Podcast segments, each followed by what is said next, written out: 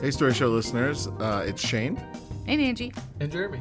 and we are talking about our last series of stories around the theme of Light My Fire. Today we're talking about Paul Heyl. Uh, Paul was a really great guy, a great storyteller. Actually, we got two stories out of him. One was a long form poem. Is that right? They were both English long-form teachers. poems, Well, they were both long. My apologies Yeah. to Yeah. the English teachers in the room. One was a little more narrative than the other. Oh, I thought you for sure were going to say one of us forgives you. and I was like, yeah, that's right. I wasn't sure. So. no, they were, so clearly Jeremy doesn't forgive you. I'm not ready to go there. He's let he's let some other things go. Yeah, so Paul did two poems, which was awesome because we don't typically have poems in our shows. In fact, I think we've only had one other poem, and that was by Jim Tro a couple of years ago, a great poem about his son, Caleb. Um, but uh, yeah, Paul did two poems, both incredibly descriptive, and one of them was really funny. Yeah. Salamander. The salamander story is just the kestrel and salamander. So imaginative, so descriptive. So I was right with him. So absurd. I was right with him the whole time. And it was actually based on something that, that happened to him, right? Yeah, I Yeah. I was for sure this was just some sort of metaphor, but Yeah. Uh, all right. turns out fact. Yeah. English teacher I was like, what does the salamander mean? right. It means the salamander.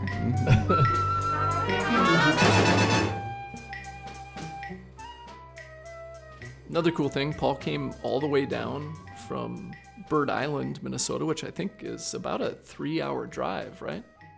Yeah, it was quite a drive for him. But he seemed really excited and happy to do it. In fact, his town that he's from, Bird Island, is beginning a story show program as well. So we were excited to hear that this is happening in other places. Right. And it's happening there because one of the original storytellers from our first story show here in Albert Lea moved up there and uh, started their show recently. Rick Bonlander. Hey Rick, how you doing? Hey, Rick. Yeah, and uh, Rick and Paul invited us down here to come up and participate in one of their shows in Bird Island sometime. And uh, I haven't followed through on that yet, but I, I think it would sure be fun. That would be fun. The uh, his other story, um, the Johnson Barn at Midnight, is based on a painting his son had done. Yeah. Do you remember that? He yeah. was I talking about now that. that you said it, yeah, I remember that. and story. uh, and he said that he had looked at it. Either he had just looked at it long enough or studied it, and he had come out with this poem from it. The imagery in that one is just wonderful. It is. Yeah. Good tension too. Yeah, and uh, the other thing that I really liked about Paul's performance is he's got this great voice uh, for poetry. And Shane, I, this might be a little hard for you to relate to, but Angie, you know, like when you go to a poetry reading, Now I feel like I can't confirm I've been to one. so, yeah, whatever. Whoever goes to those, yeah. Yeah, uh, what I mean to say is that sometimes poets use this kind of affected voice when they read their poetry, a voice that's really different than how they talk in reality. And it's like, here's my poetry reading voice. And I just didn't feel like we were getting that with Paul at all. It was just super authentic and just great. Yeah, and the audience responded really well to him. It's It, it made me kind of think about um, road trips you go on with your friends, right? When I found out it was a real story, then you start thinking after his story, you think about the road trips. I mean, do you guys have any good road trip stories that? No. no, no. In high school, you didn't like. I remember we, as a senior trip, went and had a house up on a lake up north, and this was when Baywatch was really popular, and they would we would jump like dive off the boat while it was running through the lake, and uh, I can't imagine how dangerous. And I would never encourage my kids to do that now, obviously. But Yeah. Yeah. I thought. I look back on those things and you think that's really exciting and dumb and Oh yeah. I mean, the story just between the two of them, even in their, I think, middle ages, they're sharing this. I mean, adventure's a fun part of life. Oh, for sure. Angie road trips every summer. Dynamite drop-ins, guys. I was like, so. I really am like, you have good road trip stories. I do. Yeah. just gonna end I, d- I got. Angie did have some good road trip stories, but none of them were podcast appropriate. So Without further ado, here's Paul Heyl and his two poems from last summer's Light My Fire story show. Enjoy. Paul Heyl is a retired social worker, grateful for the 30 years he spent learning from people living with major mental illnesses. Paul and his wife Patty reside in Bird Island, Minnesota, and they do their best to visit, spoil, and brag about their children and grandchildren as often as possible. Paul is an avid reader and book collector. He has been writing sporadically most of his life. Paul Heyl.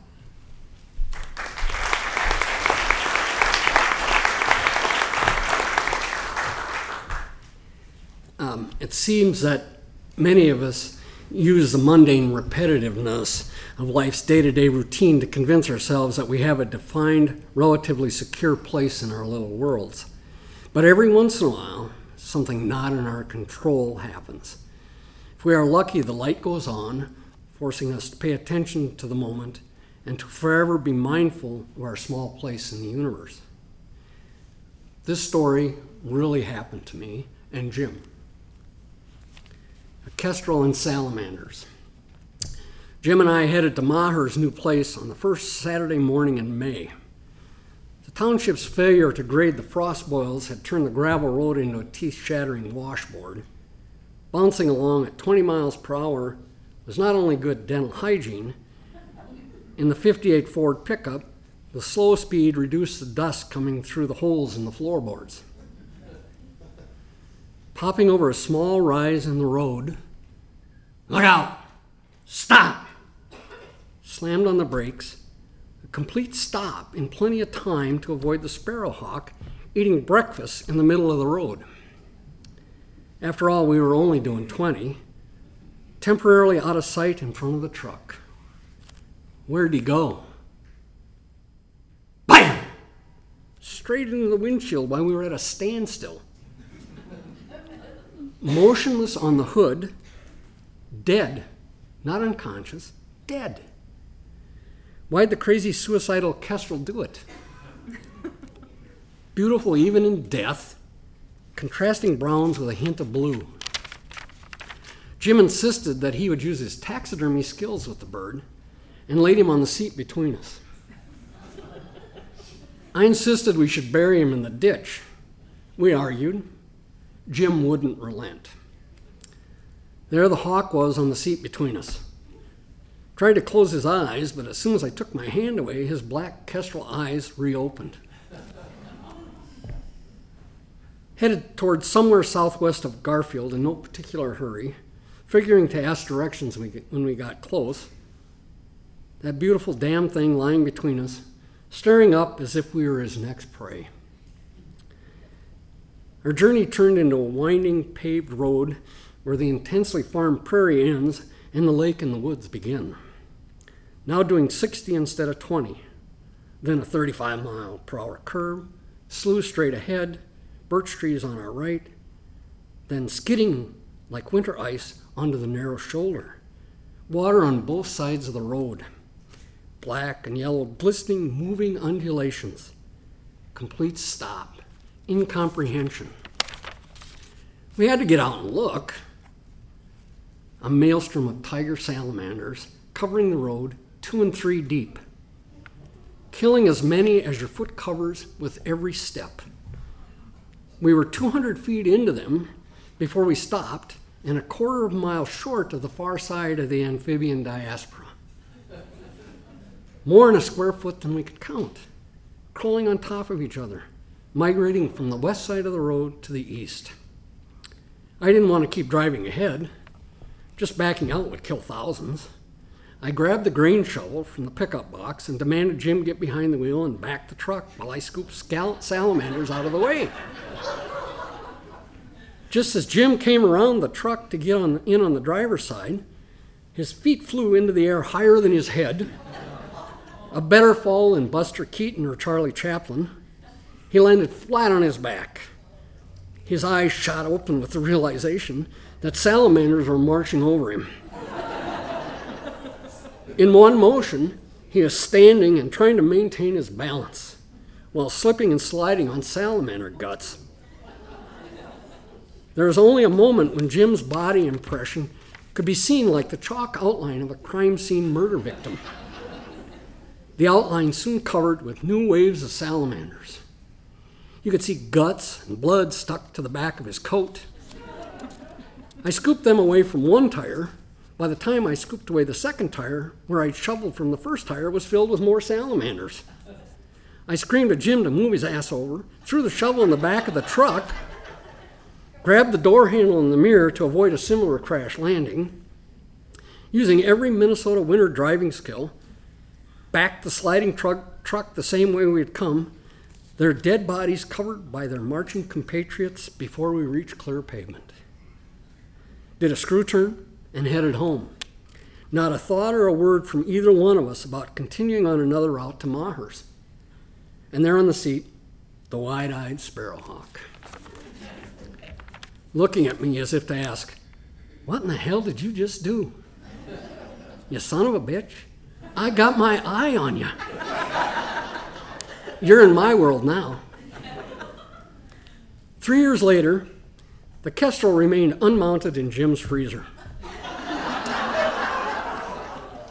Both of us had survived a string of bad luck since the demise of one Kestrel and numerous, numerous salamanders. We both denied any superstitious beliefs. That being said, we decided that it might be a good idea to bury the Kestrel anyway, in hopes of changing our luck. We found a quiet place in Jim's Grove, dug a hole entirely deeper than necessary, gently placed and covered our now powerful sparrowhawk, stood quietly for a minute or two as if in prayer, backed awkwardly aware, staying, staring at the grave to guarantee we weren't being followed.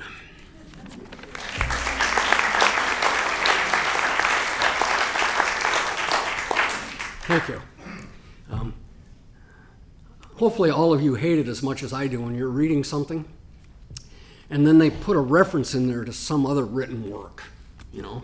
And if you haven't read it, you don't get it, and that always leaks me off. So, to save you think I'm an, thinking that I'm an arrogant jerk, I'm going to read a, a six-line poem by a guy named Pablo Neruda.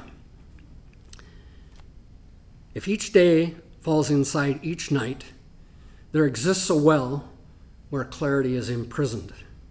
We need to sit on the rim of the well of darkness and fish for fallen light with patience.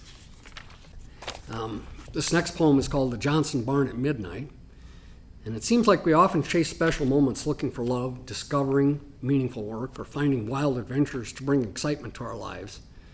But other times, light and meaning find us. Johnson Barn at midnight. Staring from the back porch in darkness so deep, city folks would gain new understanding of night. Across the 60 acres to the east, supernova light screaming from the abandoned barn door of the old Johnson place. The surrounding grove now more holes than windbreak. No one in the neighborhood remembers the Johnsons. The 1905 plat book indicates Johnsons once owned the place. Apparently, the name stuck.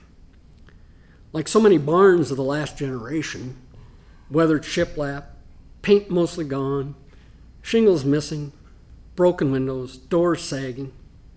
In spite of it all, still standing proud. The present owners farm 13,000 acres. The barn is certainly too small for their agrarian equipment. The house collapsed longer ago than my 25 year residency. There are no electric lines, and maybe never were. First thought fire, but the radiance is pure white and admitting no smoke. I rub my eyes and wonder if my senses are deserting me. A huge light emanating from a stable has a disconcerting historical precedence. Haven't seen any Mercedes, BMWs, Camels, or FedEx vans bearing gifts. The constant, unchanging intensity commands me to investigate. Ensure the crowbar is behind the 64 Ford seat, fetch, uncase, and load the 22. Smart to park on the gravel road to avoid whatever hazards are hidden in the tall grass. The Car headlights add no detectable lumens to the blinding glare. Feels like Don Quixote without Sancho Panza meets close encounters of the third kind. Unwilling to believe this light is an unadjustable windmill, proceed up the grass tangled driveway. Halfway, realize no gun or crowbar. Makes me feel like the idiot in the horror movie that stupidly forges ahead towards the killer and is always the first victim. For whatever reason, I don't turn back. The light gains brightness, but gives off no heat. The slight smell of lilacs sifts through. Penetrating magnetism propels me forward. Ten feet from the doorway, the light prevents me seeing into the barn. I stand stock still. Is this light on the road to Damascus? Am I standing next to the tree of knowledge? Why doesn't the light hurt my eyes? I move closer. Is this a dream? Didn't Moses lose his eyesight from the burning bush? I step to the doorway. Is this the light people go towards when they die? Or Neruda's fallen light that humans must fish for in the well of darkness to gain their humanity? I must know. Touch the door frame, an inch inside, grope my way along the wall, never losing touch. Strobed into non existence. I cannot see my own hands swaddled in light, not smothered. Light in the extreme behaves like darkness. Easing back along the wall, when I regain the doorway, the magnetism has reversed polarity, pushing my paces deliberately away from the feral illumination. Never looking back for fear of meeting Lot's wife's fate, I drive home without looking in the mirror. Don't glance back until I'm safely home. The light remains, I stare across the field until I fall asleep in the lawn chair. When I wake, the light is gone. Subsequently, night after night, with no light, no biblical prophecies fulfilled, merely unexplained light, leaves me no wiser, nor duller, nor dead.